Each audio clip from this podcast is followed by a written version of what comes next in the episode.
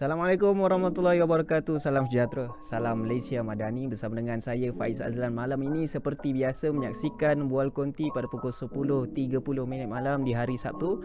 Terima kasih saksikan kami uh, juga di uh, Facebook dan juga YouTube. Cari kami melalui kata carian Konti News ataupun di IG dan juga TikTok kata cariannya Bual Konti. Terima kasih juga saksikan kami secara langsung uh, di saluran berita RTM ataupun rtmclick.rtm cerita.gov.my cerita mengenai minggu ini uh, cerita mengenai harta pusaka. Ha, dalam uh, sekian tahun saban tahun uh, tidak berhenti. Sentiasa ada sahaja ceritanya saya tidak kesorangan mengenai harta pusaka, mengenai faraid. Ah, malam ini kita bincangkan dan luahkan daripada tetamu-tetamu jemputan kita bersama dengan saya Tuan Haji Abdul Aziz Puru Muhammad, ah, Presiden dan Ketua Pegawai Eksekutif As-Solihin Trustee Berhad dan juga Puan Amna Fazila Ismail, Ketua Pegawai Perniagaan As-Solihin Trustee Berhad. Terima kasih banyak-banyak bersama dengan Bual Konti pada malam ini. Tuan Haji, cerita mengenai harta pusaka, uh, faraid uh, dan juga wasiat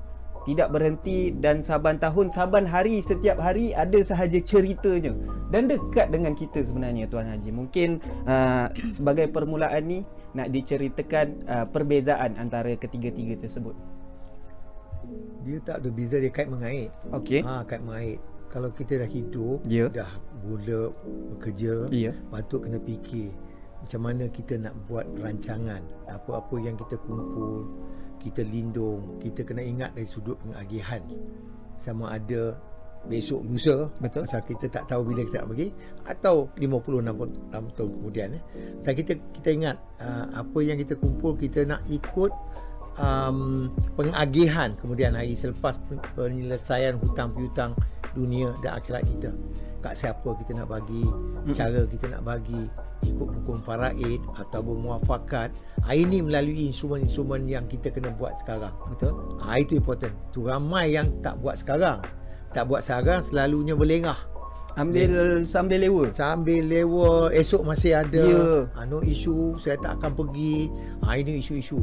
Dan tiba-tiba pergi je. Ha, itu meninggalkan lebih kurang sekarang lebih kurang 70 bilion beku. Baik tak ada uh, pentadbiran pusaka yang ditinggalkan. Inilah cara-cara yang dah jadi dalam bermasa 100 tahun ni lah lebih kurang. Pentadbiran harta pusaka, wasiat, faraid perlu diselesaikan segera. Ha, jangan sampai kata tangguh, ha. jangan kata tunggu kejap lagi lah, kejap lagi lah. Ha, tapi tak selesai-selesai. Uh, bila nak buat perancangan ni, buat semasa sihat. Yeah.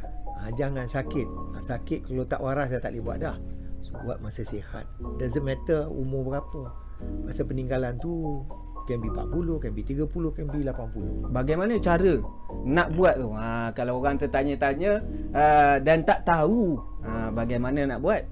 Kami Salihin ni sekarang dah ada berata lah ya.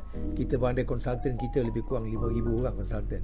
Jadi apa yang harus si kat luar tu yeah telefon kami, tanya kami, Facebook ada, WhatsApp tanya. Apa itu macam? Pasal apa konsultansi ni FOC. Okey. Penerangan ni FOC tak payah bayar duit, cuma kita bagi penerangan jelas dan each individu iaitu dia punya isu-isunya ber, berbeza. Betul. Berbeza betul lah. Jadi kita kita kena tailor kepada kehendak si pelanggan.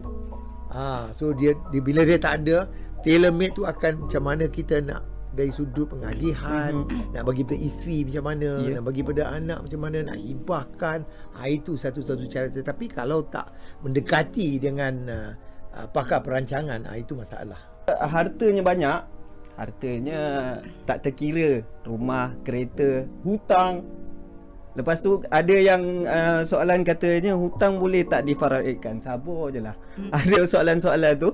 Uh, dan juga uh, wasiatnya kata ataupun ucapannya hanya um, uh, berlandaskan lisan, cakap saja. Uh, tetapi bagaimana nak menguruskan wasiat? Okay.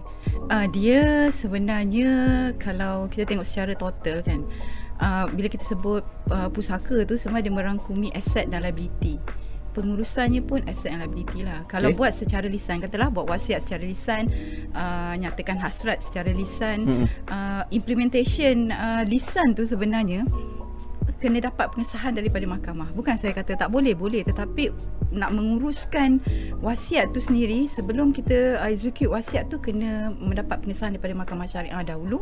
Mahkamah sahkan bahawa lisan tu boleh diguna pakai Baik. uh, dan kemudian barulah boleh dilaksanakan. Uh, cuma uh, sebenarnya orang nampak uh, saya tambah sikit eh. Orang nampak uh, pusaka ni agihan. Okey. Betul eh agihan. Tapi sebenarnya dia lebih besar daripada agihan. Sebelum agihan tu ada proses-proses yang uh, perlu dilalui lah kan. Kita buat pentadbiran, pentadbiran, pelantikan pentadbir yang uh, sebagai wakil kepada si mati uh, untuk diberi kuasa Ya. menguruskan harta pusaka dan hutang. Ya, hutang. Dan barulah boleh adanya agihan. Tadi uh, Faiz sebut uh, uh, hutang difaraidkan. Ya. Okey, hutang dia sebab hutang tu sebenarnya sebelum faraid. Okey. Ah, bagi selesaikan dulu hutang. Hutang selesai kalau ada baki Mhm. mm-hmm. barulah boleh difaraidkan ataupun diwasiatkan. Tapi kalau tak ada baki, hutang tu tak selesai. Mm.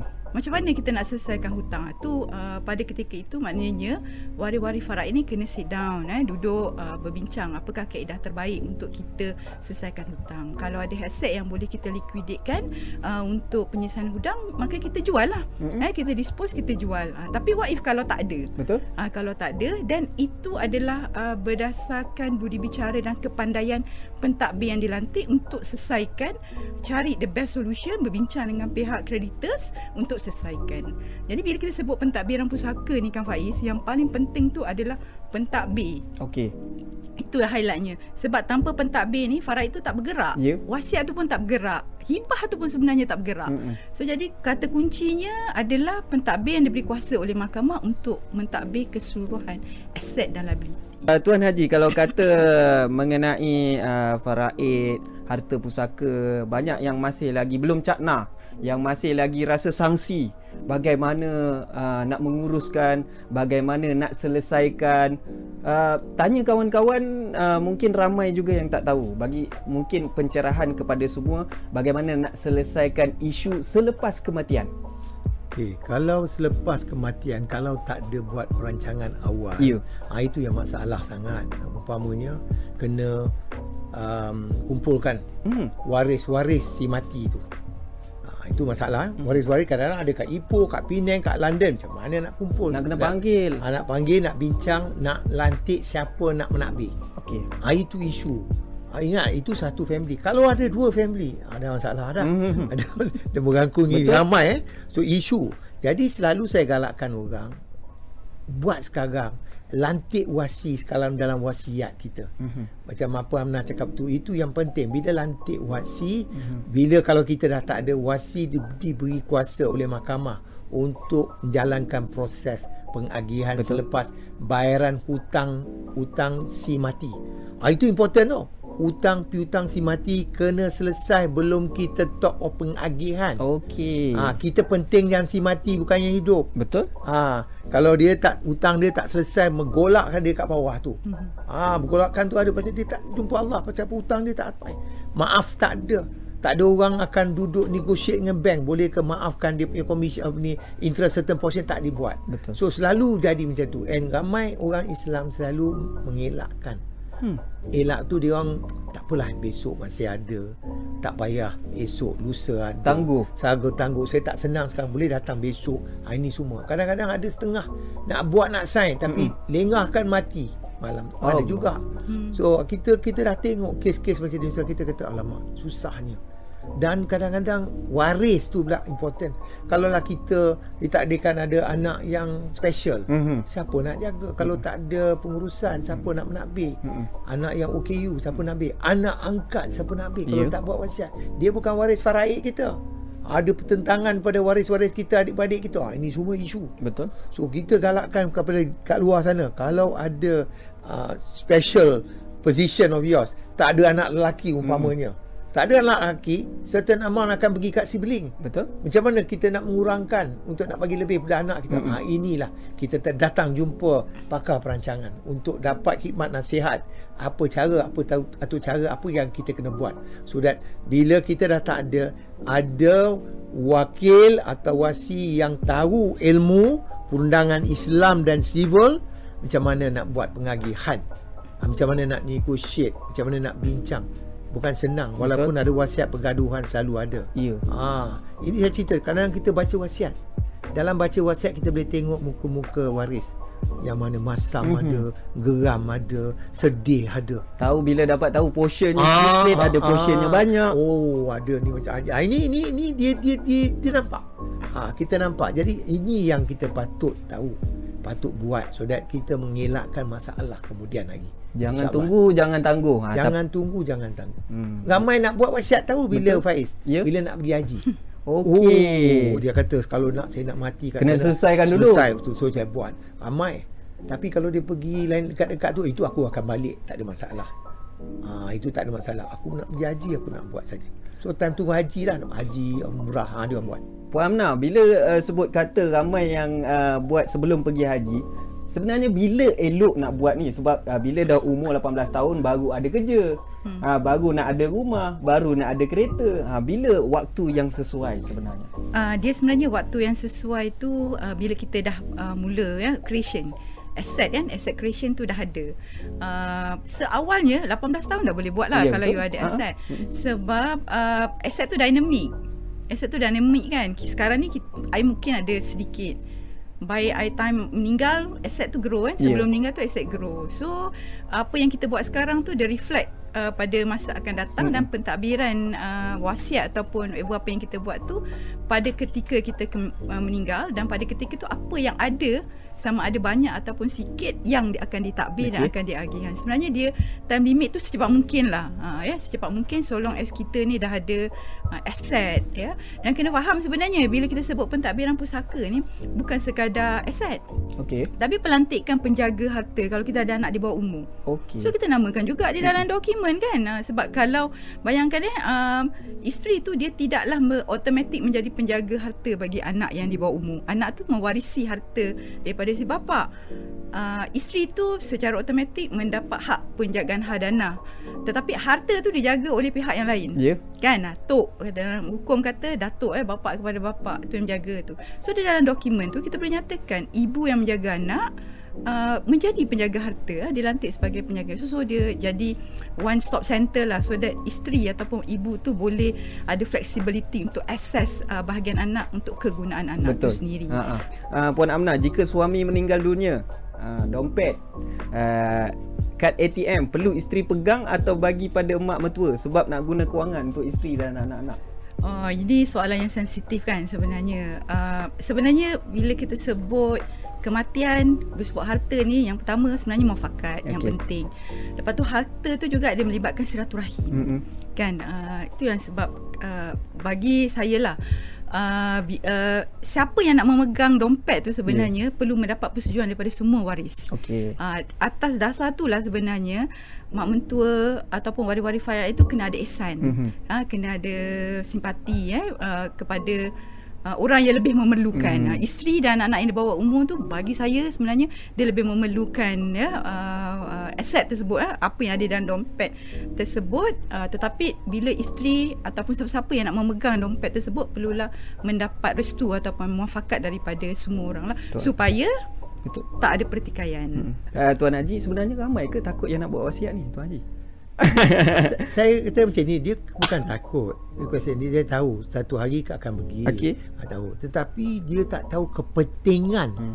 apa akan jadi kalau tak buat mak anak tikam mak gaduh mak mentua dengan uh, mak mentua dengan anak uh, menantu Ya. ah ni semua cerita besar-besar you tengok ah, banyak nampak eh? Banyak jadi jadi ini yang kita nak, nak mengelakkan kalau tak buat kita become punca of pergaduhan Ah, pergaduhan kita dah pergi Betul. punca pergaduhan kepada yang hidup Ha. Ah itu dia punca. Punca macam apa? Tak tahu penerangan, tak tahu hak, tak tahu dari sudut ilmu, tak tahu dari sudut dari sudut perundangan. Civil dengan syariah. Ha itu masalah besar sekali. Uh, saya uh, bertanya dengan Haji uh, siapa yang boleh, siapa yang tak boleh susu galuh dia macam mana Tuan Haji? Susu galuhnya ikut situasi familinya. Okey. Selalunya yang kata meninggal tu suami. So dia punya uh, first level of beneficiary ialah isteri dia, mak ayah dia, anak-anak dia. Anak ini ini first level lah. Sekiranya ada anak lelaki atau mak ayah dia ada hidup, dia kita panggil istilah stopper. Mak atau ayah atau anak lelaki stop harta pusaka pergi ke second level. Mhm. Second level artinya sibling dia. Pasal dia dah ada lelaki, portion lelaki yang Okey. akan jadi gatekeeper. Duit tu akan dalam lingkungan first level. Ha, itu lagu. Kalaulah tak ada anak lelaki, bayah dah tak ada, baru adik-beradik Mhm. masuk jadi uh, apa dia call, dia punya beneficiary of estate of CDC Okey. yang meninggal tu. Ha, itu cara dia. Baik. Jadi kalau tak ada adik-beradik, tak ada apa, Baitul Mal akan masuk. Mhm. Ha, itu last sekali. Baitul Mal pun waris faraid kita betul. lebih kurang. lah. Hmm. Mengapa faraid dikatakan tidak ada kaitan dengan pemberian hibah? Ha. Uh, dia sebenarnya uh, faraid tu uh, kalau saya nak kata secara total tu faraid tu adalah main tools lah. Main tools kita nak faham uh, apa hak-hak waris. Baik. Kan uh, tapi uh, faraid tu dia sedikit rigid.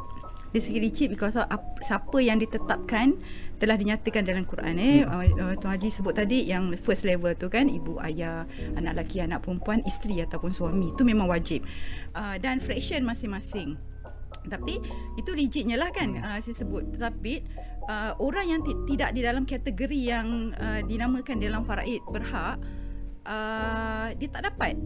So bagaimanakah caranya untuk kita memberi so hibah tu adalah sebagai satu komplimen Mhm. ataupun kita seimbangkan Okey. uh, so sama juga dengan fractionnya fraction uh, lelaki dapat berapa isteri dapat berapa suami dapat berapa pun dia tetapkan dalam faraid tetapi hibah tu dia memberi lebihan uh, uh, apa ni uh, bukan alternatif dia komplement apa yang kita tak dapat capai melalui faraid maka kita bagilah melalui hibah Betul. So secara generalnya kita tak kata kita tak boleh kata bahawa faraid dan hibah tu tidak berkait. Okey. Tidak.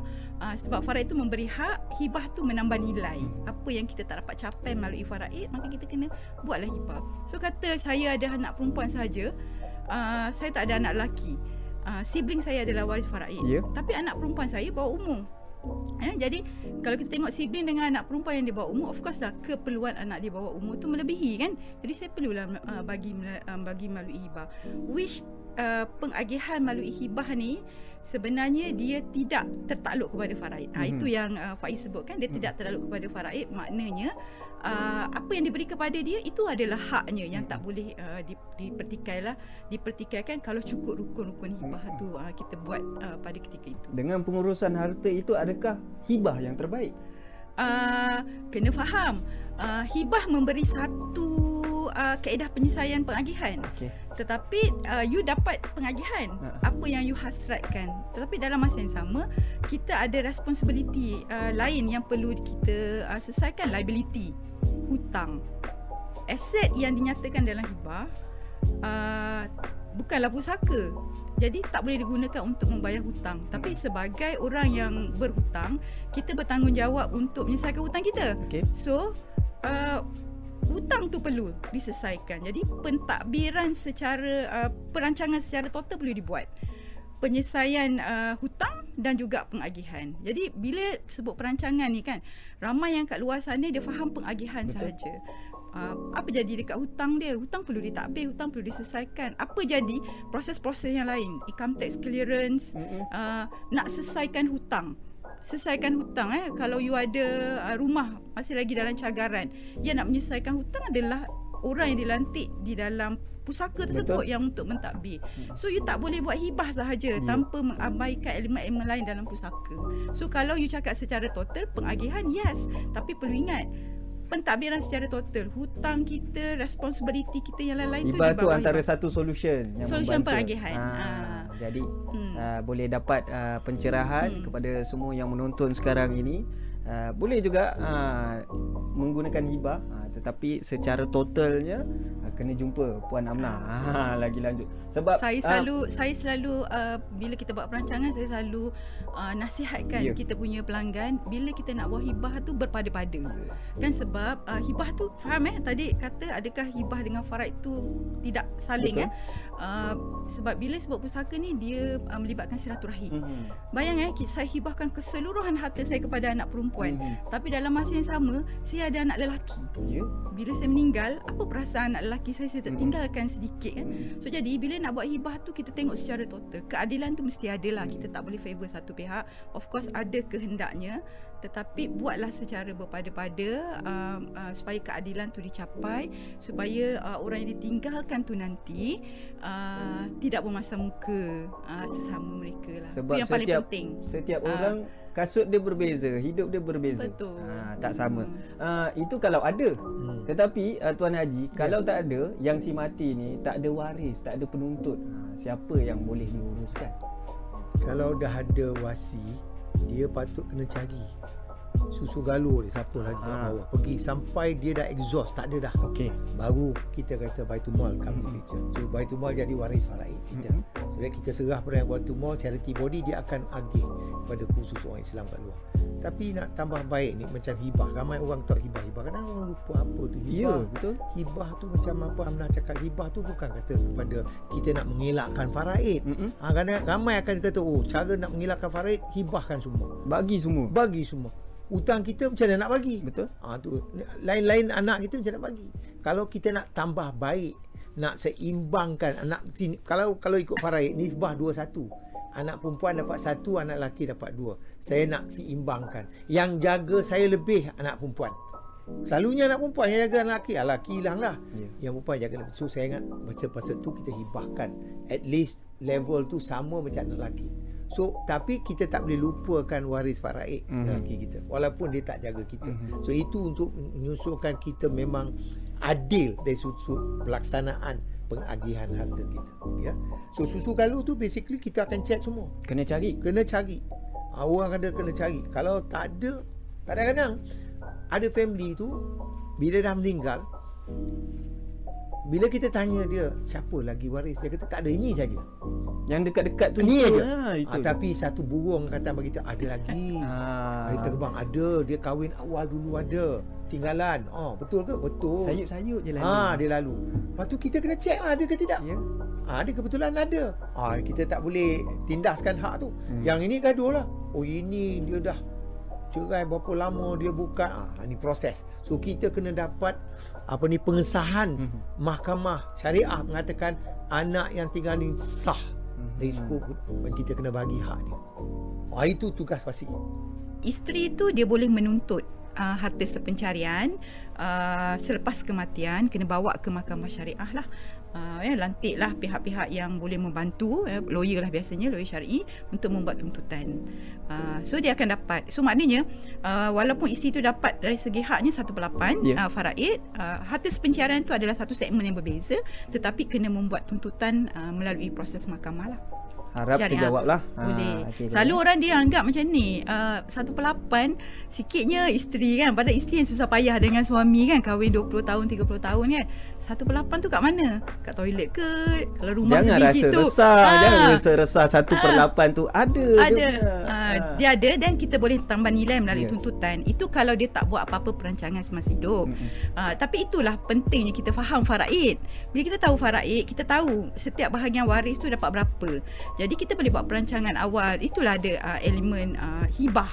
Kan ada do- uh, kita buat dokumen hibah masa hidup. So isteri rasa uh, suami rasa satu pelapan tu mungkin sedikit uh, untuk isteri nak tinggalkan sebiji rumah. Mm-mm. Kan uh, buatlah uh, dokumen yang kita panggil deklarasi harta sepencarian ataupun dokumen hibah untuk menambah nilaikan uh, isteri tu. Dan Sebab ini- Islam tu sebenarnya Betul. adil. Ha. Hmm. Ada ada portionnya jangan Ah, ada risau. portion. So Ah. just ambil langkah cari orang yang boleh beri uh, nasihat yang lebih lepas tu buat dokumen uh, semasa hidup. Yang ini pula cerita mengenai uh, mereka yang berada dalam uh, golongan profesional uh, ataupun uh, bekerja swasta katanya KWSP pun bukan hak isteri sebab hibah katanya dan perlu faraid. Macam mana tuan Haji? KB, KWSP ni dia dalam kita berborang kita kita lantik nomini. Okey. Nomini itu lebih kurang macam wasi lah. Ya betul. Duit tu kita dia terima bukan duit dia. Dia pemegang amanah kepada waris faraidnya. Ah, ha. Patut dia kena agih ke siapa waris-waris. Ha, si bukan mati. Bukan, bukan hak dia. wasi tu ambil dia punya semua Bukan hak dia. Ha, ha. itu banyak orang selalu keliru. nomini itu pemegang amanah so, sama macam Salihin pemegang amanah dia pemegang amanah dia lantik so that bila dia terima duit tu kau agihlah kepada isteri dia berapa anak-anak dia berapa engkau kalau wa- wa- wa- waris kau dapat kalau kau bukan waris kau kena ensure lah yang, yang waris tu dapat. Ya. ha, selalunya kelirunya orang ingat duit tu dia punya. Ha, isu ah, itulah sense of apa ni pergaduhan dah, dah, dah jadi. Kadang mak tu ingat oh mak tu punya tu anak aku sayang tinggal hmm. walhal mak tu belum kahwin kan? Ya, si anak tu tahu atas nama mak dia tak tukar. Dia tak tukar. Tiba-tiba dia meninggal. So duit ke 100 ribu ke 200 ribu mak dapat oh ni duit saya mak tu terima patutnya kena bagi kepada waris-waris si mati Mm-mm. termasuk dia Ha, termasuk dia. Dia pun waris ha? dia dapat 1 per 6, isteri dapat 1 per 8, anak nisbah 2 1. Ha, itu dia kena ingat. Hmm. Kefahaman tu kena ada. Memang Ah. memang. Ha. Jangan rasa uh, dah letak sebagai penama rasa itu hak awak punya semua. Oh tidak. Ah. Selalu orang ambil ringan Ya. tentang ni.